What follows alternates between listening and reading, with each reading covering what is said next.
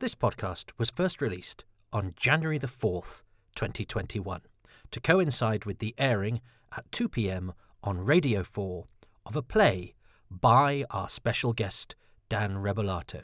So do check out that play, You and Me, which is today, release day January the 4th, on BBC Radio 4, and available for a month thereafter on BBC Sounds.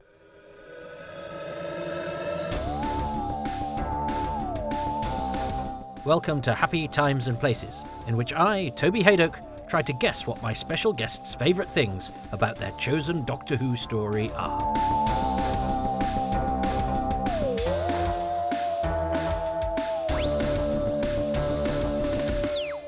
Well, hello. I don't know about you, but I'm unwinding after a very long day in the company of a fabulous Doctor Who story. Um, my special guest is the playwright Dan Rebellato, and this is what he sounds like. Hi, Toby. I have chosen the Ribos operation. So there's just an inkling of Dan, so that uh, uh, his is a familiar voice when he outlines the very clever thing he will doubtless choose to wax uh, lyrical about uh, and with great insight. Um, uh, I've loved the way that different people have responded to this challenge. Some people have surprised me, um, uh, uh, uh and uh, some I, am not surprised at uh, how, how Dan has approached this. I thought he went into great detail with episode one, so he's going to have really interesting things to say. Um, so let's see what. first of all, you, lovely listener, who's come to my house at two o'clock in the morning. I don't know if you want to go back and watch the video of part one, um, or if you want to listen to my voice in part one. My partner is asleep on the sofa because she's had a very long day uh, and didn't want to and wanted to be down here. Um, but I've but because of the way that my cameras and everything is set up, I've sort of got them all plugged into cables because they were running out of batteries. Uh, and during one point in part one, she was moving in her sleep and her leg was sort of flying about and I had to keep an eye out to make sure she didn't kick the camera tripod over or catch her leg in the cable. So um, and I and I decided to be professional and not refer to it at the time. But thinking about it now, I'm thinking I must have been looking with abject terror to see make sure the camera wasn't being kicked over. Anyway, this is all part of it. I'm in a jolly mood this evening. I've been really buoyed by getting to grips with episode one of the Ribos operation. So now join me for episode two as we press play in three, two, one. Um, yeah, and it's not a story, as Dan said in his introduction to part one. Uh, it's not a story that a lot of people talk about, and yet, funnily enough, this was claimed very early on. Dan was one of the first people I approached to do this, and one of the first people to come right back at me. And he even put his own background in the video. If you're listening to the audio version of this, he he was speaking from inside the TARDIS because he'd, he'd, he'd gone to real effort with the video, which I do appreciate. Um, but then somebody, I do like them. You don't see enough blood in Doctor Who. I know that's, that's but I have a, a, there's a bloodthirsty child inside me. Um, I mean, that's that's me. I haven't just eaten a bloodthirsty child or kidnapped one and kept it in my stomach. Um, we haven't even mentioned Prentice Hancock. Um, but um, somebody else. Uh, I, I, I asked. I asked um, uh, somebody else to to to, to nominate a, a, a story and uh, the message came back saying, "Oh yeah, they'd really like to choose uh, the Ribos operation." I was like, "It's already been chosen." And one, they were very surprised, and two, they were really annoyed because they wanted to be the ones that champion the Ribos operation. And there's something said about that, isn't there? There's something uh, uh about you know, it's a, it's obvious to to to eulogize uh, the caves of Androzani, and I love it, and I will. But I but that's easy. It doesn't feel quite so cool as going, but when we get to the androids of Tara, I'm loving that as well. I mean, I have to love all of them, but but uh, I will find it. Uh, I will feel I will, and it's something about again this identifying with you know the Doctor who who who doesn't. Uh, doesn't doesn't follow the crowd or whatever you know there's there's there's always something much more satisfying about uh, liking a story that other people don't like because you're sort of going ah but that means uh, uh, you know I can discern things that the lesser mortals cannot. Uh, that's a nice hire did Spenton Foster's actually we we never really talk about George Spenton Foster as director. Did I say he worked on uh, the Quatermass experiment? He was a cool boy and, and, and then he worked on Out of the Unknown so he had science fiction pedigree. Um, now somebody should have made those two guards kneel in the same way. Uh, is my thought with that. Uh, the guards Shrieves. Um, uh, uh, Dudley Simpson's doing a cracking job on this. Um, I mean, presumably we're not supposed to, this. This isn't real music, uh, but it, it does sort of blur the lines between what is ceremonial music that we're supposed to that you know that is there in the world because uh, it's big, isn't it? It's filling the room, it's filling the screen. But I love it. And and uh, is this Prentice Hancock's best performance in the show? Uh, I think he's saddled with two very tricky parts in Planet of Evil and uh, Planet of the Daleks. Uh, he's actually very good in episode two of Spearhead from Space. He's very natural because he does he does tend to play parts of people who are rather fur- unnecessarily furious. You get the impression that his character's always just dashed off a letter to the council about the state of the pavements, and then has had to, and then has been and has been called just as he, just as his coffee was at the right temperature, uh, and he was just about to have a drink, and now somebody's come to ask him who his favourite Muppet is, uh, and he's oh, he's, he's, he's always a bit cross, but it's very useful in this because he's actually a very solid sort of po-faced and he's not and he's not yielding to the temptation to join in with everybody else because that's not what the job of this character is. Uh, uh, he's he's playing it straight I like the way he stroked his moustache with his leather glove there. Um, but he's he's complementing what Iain Cuthbertson is doing so gloriously very well do I, I I don't really go on forums much much anymore, apart from to plug plug my wares or whatever.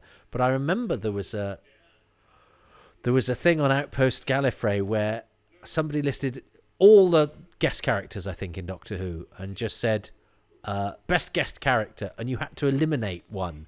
And people did them all for really arbitrary reasons, and it was just a silly, a random thing. But when there were about eleven left, it was there were people left like Astrid from uh, Enemy of the World, who I think won it in the end. But Ga- of the last eleven, I think Garen Garen was the only one who was really a, a brilliant character. Because as I say, it was a sort of silly thing that was was done. There were no rules. It was a bit sort of Mornington Crescenty or whatever. Uh, and I remember the abject disappointment. Somebody very innocently, who I don't know, for whatever reason, maybe they didn't know Ribos operation, or maybe they they were just playing this game with no rules in their own way, got rid of Garen, and the palpable sense of everybody else on the forum going, "Oh no, that was he was the one that was supposed. He's the only one left that's actually got anything about him." Uh, and, and I remember the, the person that limited, "What? Oh, I didn't know. Sorry." yeah, you know, you could tell that everybody listening was going, "Well, so long as nobody deletes Garen, this whole thing we've been doing for months is going to be worth it."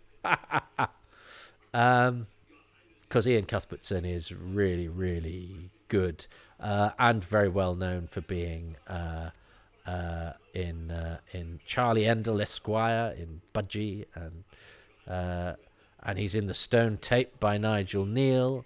Uh, great man of the theatre as well. I think he had something to do with the Royal Court, where Dan I think has done stuff. Um, I like Shellac Scar as well. The, the, the, the relationship between these two is brilliant. The characters are really well drawn. He's got very wet lips, hasn't he, Paul Seed? It's because he's doing a lot of shouting, uh, but it's good shouting. Um, and and Dan talked a lot in part one about yeah what what his story is, uh, the fact that he's but the idea that the Doctor Who story is about a con, I think is is nice. And you know now that we have you know things like Hustle and uh, uh, and the uh, you know the Ocean's Eleven. I know that's a remake, but that spawned a few others, didn't it? And uh, sort of capers. Not many Doctor Who stories are capers. I know Time Heist was more recently, wasn't it? I think I think the the caper is a is a genre that Doctor Who could do a little more, especially if it brings us into the orbit of characters like Garen and Unstoffe, who are consistently through this story working against the Doctor, and yet you really like them. Uh, and that's a nice pull for the audience, is you because you, what you're sort of often you're thinking, you know, how is the Doctor going to defeat this baddie, and I'll enjoy, you know, watching the Doctor escape uh, the doctor and the companion not die and escape. Whereas this, it's more like, well, we, you know, we yeah, we want them to outwit these con men, but we also like the con men. So how are we gonna end this story satisfactorily with all of the people we like? Okay, seeing as those two outcomes seem at odds with each other. Um,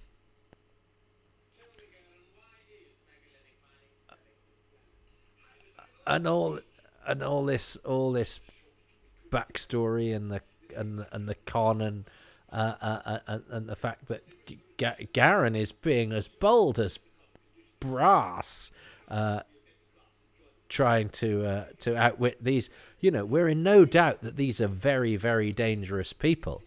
Uh, um, I'm gonna be. I'm gonna. I'm gonna run a great risk of doing what under normal circumstances I'm sure he'd love me to do of, of being quiet because I, I, I love listening to this dialogue. I love watching these performances. Um, but he's having such fun. I think he was written he was conceived as an Australian character which is why I think we still have the line about Sydney Harbour Bridge in is that in the next episode?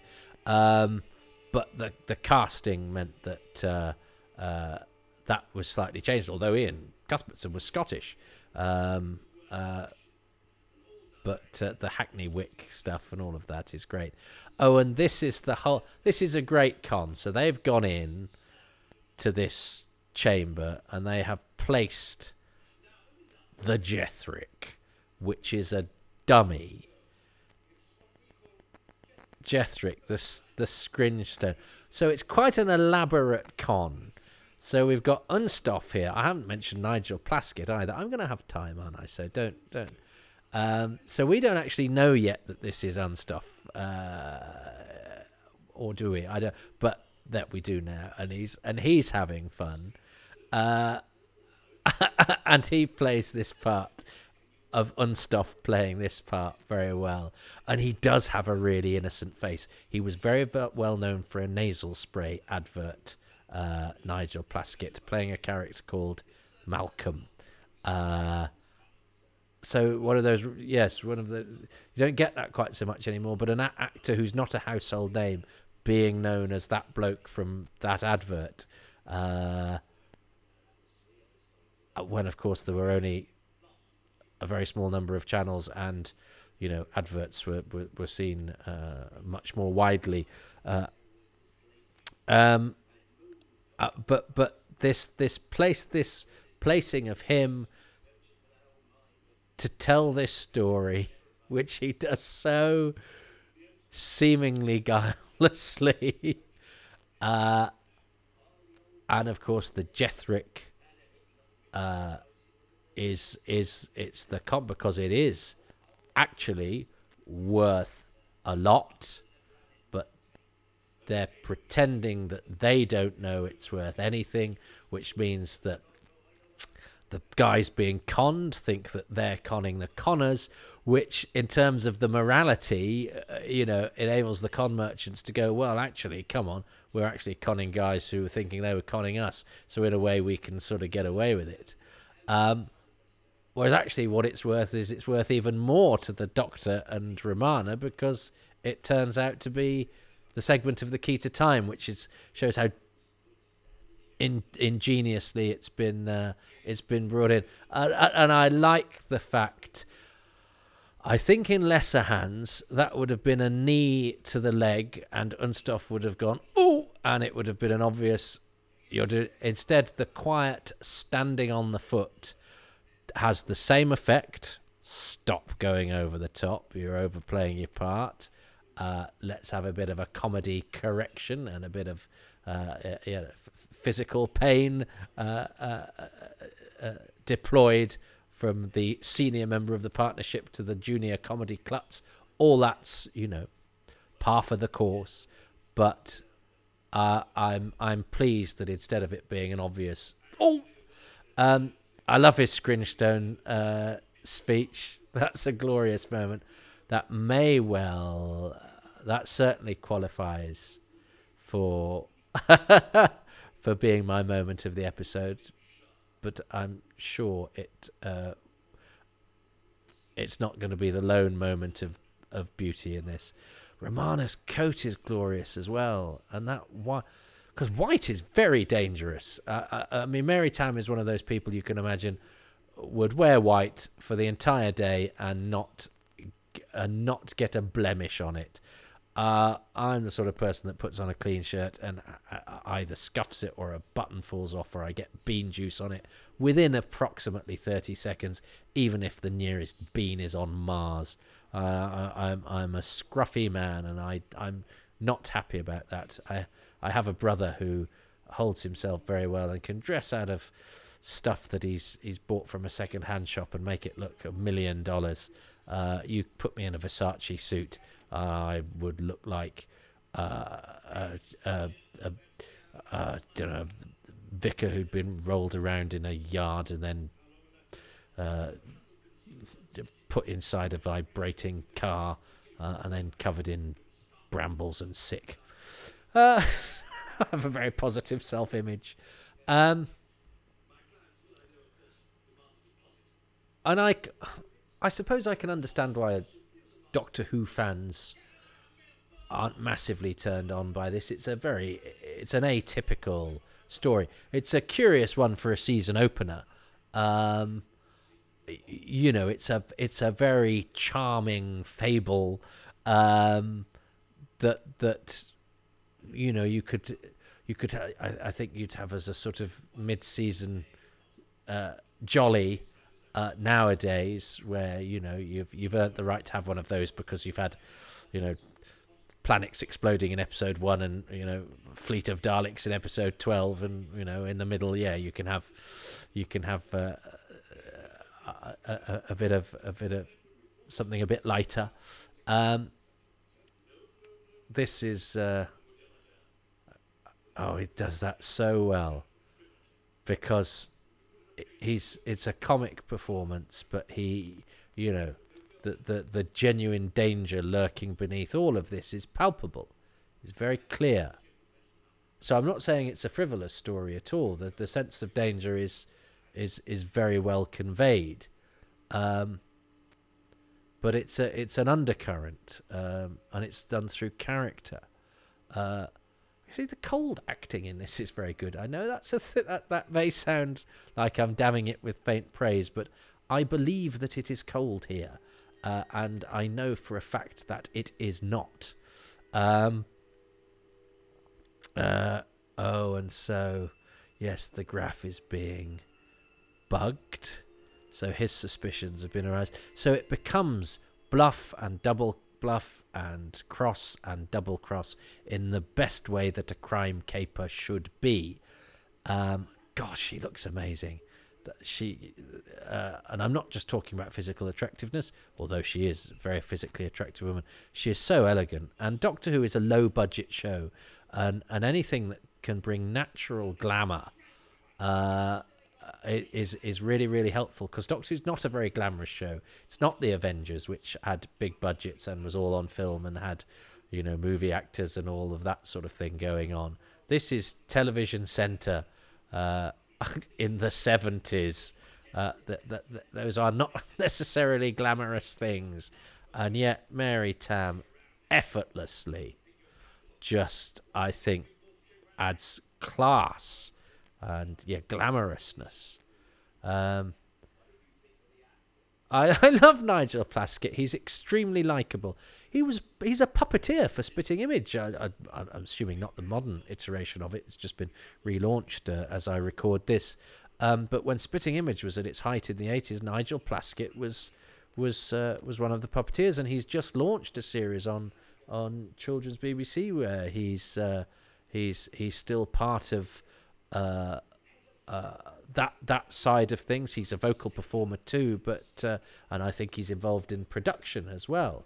Um, I wrote I wrote it up, but these days knowledge information, unlike in the olden days when I would. Uh, you know, stuff seemed to stick limpet like into the recesses of my brain, where I'd go, uh, where I could go.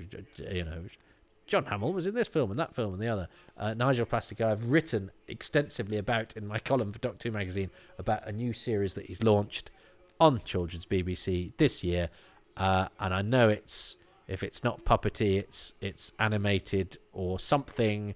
Uh, and I actually wrote the words I read the press release. I looked it up, checked checked my story, blah blah blah blah. Can I remember the details now? Something that I committed to print two months ago. Nope. What's your name? Why am I cooking my shoes? That's how it happens. Uh, look, it's glorious design work, and I yeah, I love this. Uh, anything I, I don't know anything that's sort of silent understanding between characters uh, always has a, a, weight for me and when it's done well it it uh, you know when faces and actions speak louder than words i always find that quite compelling dramatically there's there's some sort of subterfuge going on and and it gives it a weightiness you know um, did Robert Keegan run a donkey sanctuary? I think he might have done, you know. Uh, but he was well known for Z Cars and Softly Softly. He was Sergeant Blackitt. So he was a very well known uh, face on television, Robert Keegan. Uh, uh, but he's he's great here as uh, Sholakh. I, I like the relationship. I like the fact that the subordinate is the older man and so, although the Graff Vynda-K outranks Sholakh, it, he respects him, uh, and uh, and and Sholakh is, uh, you know, is the old soldier um, uh, who, uh, yes, although as I say, he is he is subordinate to the Graff. Actually, their relationship goes up and down depending on what each is bringing to the table. It's a good dynamic that I don't think I've explained brilliantly, but um, and I like the way the actors do it. I believe the actors have. I believe these guys have a history. Uh, I certainly believe they respect each other. Uh, um, uh, and and and you know, credit to, to as I say, credit to Prentice Hancock, who who was a, a, an actor, uh, you know, that people knew, and and and I think on the back of better parts, uh, you know, to accept the role of captain. He doesn't even have have a name. Uh, uh, it's it's important having somebody no nonsense in that role, uh, and and I think he does it well. Um, and I, and I have said about um, Prentice Hancock, who I've had the pleasure of interviewing and and I've enjoyed the company of. Um, uh, uh, but but I but I I, sometimes when he's playing those sort of hot-headed characters, uh, he, he does have that. Uh, uh, he does have a strange ability to be both wooden and over the top at exactly the same time, and I, I think that is quite a skill, but it's an odd one. Uh,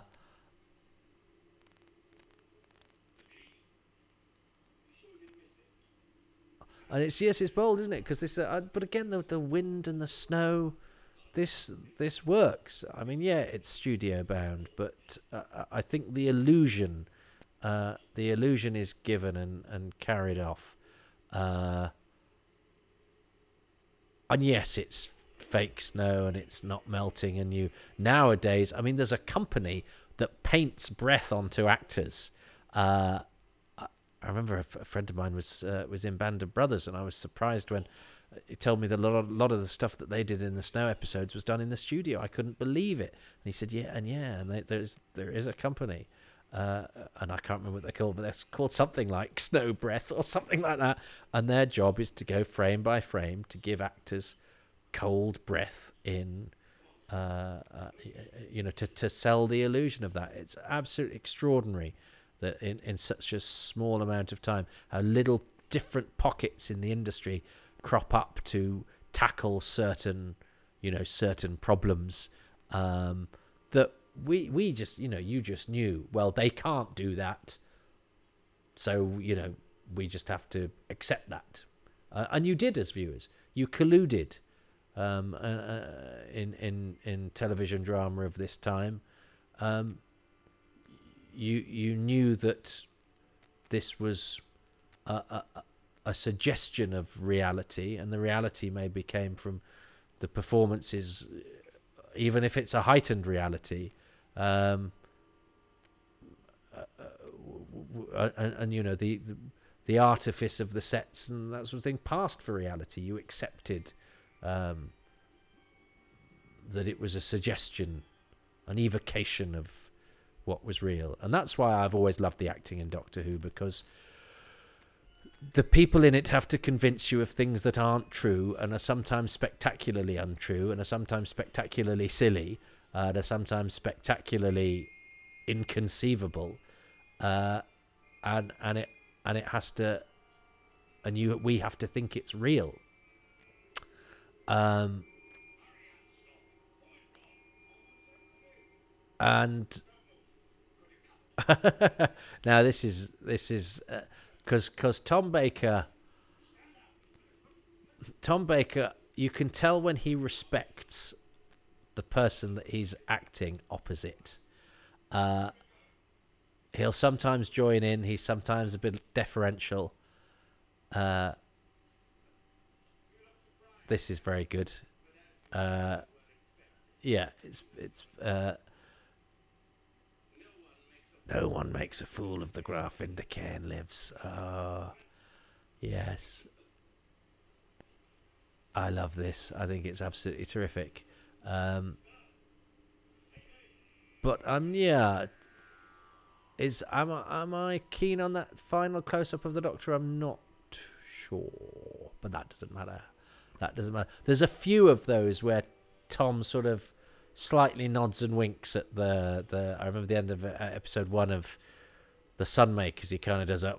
Oh, really? Um, it's it's one of those. Yeah, it's one of those things that I think a, a, a a stronger producer might have gone, yeah, let's let's not do those things.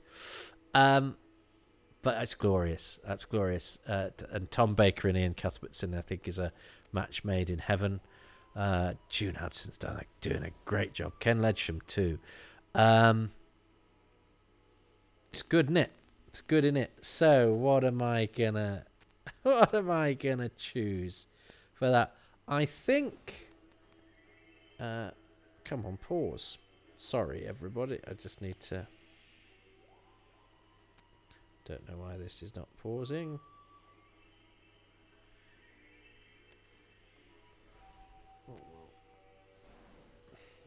Hang on.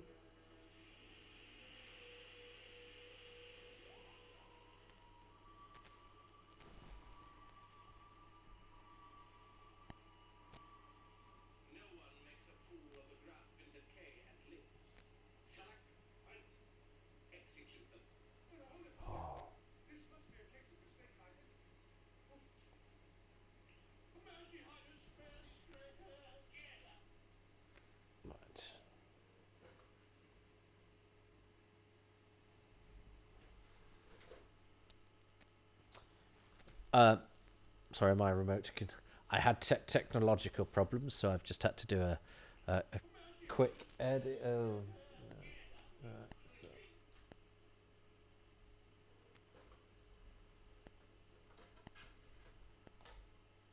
I couldn't pause my disc, so I've had to take it out. So uh, I might have had to do a quick edit there, but I've not been cheating. So uh, let's have a look. So my thing, I think my thing for episode two, before we cut to playwright Dan Rebellato to see what he has chosen for episode two, I think it's got to be Unstoffe's Scringestone tale, uh, which I think is delightful and it's a great synthesis of, you know Robert Holmes's world building, even though it's a false world that he's built, it is still rich and gorgeous.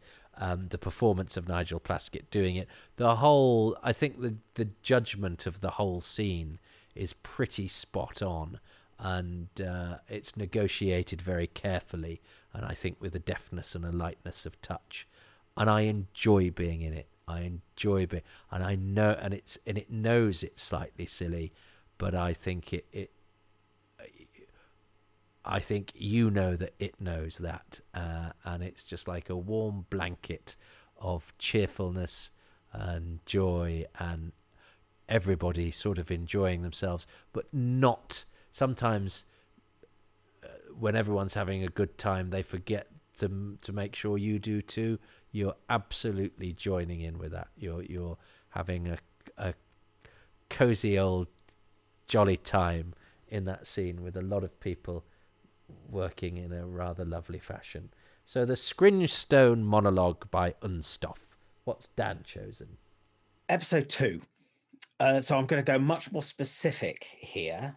The thing I love in episode two, probably most of all, is the Scringestone scene uh, in in the strong room, uh, and uh, I love it. I accept it doesn't really make much sense. It's not clear at all what Unstoffe is doing. Is he really, you know, they've got a very worked out plan and he seems to go completely off piste to try and get, you know, a little bit of money for a fake map, which seems kind of weird. Uh, I also accept it's very odd that Unstoffe, uh, Unstoffe and Garron are carrying around this piece of Jethrik, which by all accounts, it makes anyone unbelievably wealthy. So why they need to do these con tricks, I don't know. But that aside, it's a fantastic scene. It's very, very funny. It's a brilliant interplay of all the main characters. You've got Garron and Unstoffe, you've got Sholakh and the Graff Vynda-K, and then you've got uh, uh, the Doctor and Romana.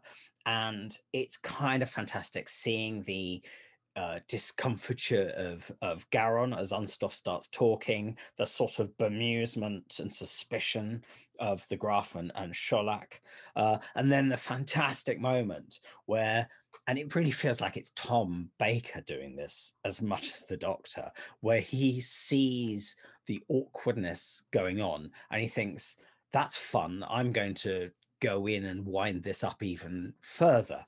Uh, and uh, it's uh, and Tom Baker is just wonderful in that sequence, and you know he's joining in and chatting, and everyone is sort of bemused by his presence. Uh, it's a, it's a it's a fantastic thing. It's very, as I say, it's very very funny. I think it ends with um, the a very that very funny line that I uh, I've I've thought about very often that when they've been saying that Unstoffe can't be a crook because he has such an honest, open face, and Tom Baker saying to Romana very sharply, but he wouldn't be a very successful crook with a dishonest face. Uh, great line, fantastic. Yes, I chose the same thing as Dan, so it's one all. The stakes just got higher. Um, well, that's very exciting. I was intending to go to bed, but I'm having a joyous time on the planet Ribos. So I hope you can join me uh, next time I am there, which for me, I think will be in mere moments. For you, because of the nature of scheduling of podcasts, you may have to wait a little while. Uh, or not. Depends if you save them up. Uh, uh, and you know, you know what they say: if you save them up, you'll never suffer from the scringes, no matter how cold it be. so uh, uh, take care, uh, avoid the scringes, uh, and I will speak to you next time we reconvene on the planet Ribos. Take care.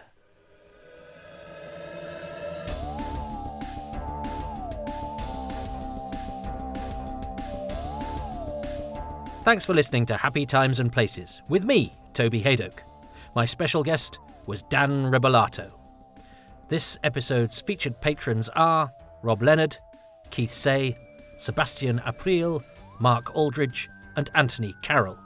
You can join them by going to patreon.com forward slash Toby Hadoke and signing up there. The music for this podcast is specially composed by Dave Gates, and the podcast artwork is by Dylan Patterson. Dan Rebellato's play You and Me is today, January the 4th, on BBC Radio 4 at 2 pm. If today for you isn't January the 4th, well, you've got till February the 4th to catch up on BBC Sounds. And if it's beyond February the 4th, I'm sorry about that.